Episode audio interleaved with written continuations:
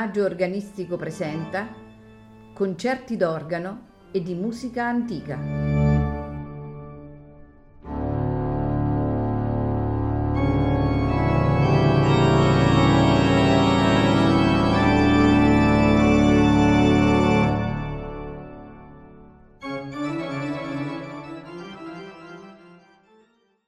Buonasera e benvenuti a Il Maggio Organistico Presenta. Questa sera ascolteremo canzoni da suonare a una, due, tre e quattro con il basso continuo di Girolamo Frescobaldi, compositore, organista e clavicembalista italiano nato a Ferrara nel 1583 ritenuto uno dei maggiori compositori per clavicembalo del XVII secolo. Ce le faranno ascoltare l'ensemble strumentale Les Basses Réunies, direttore Bruno Coxet.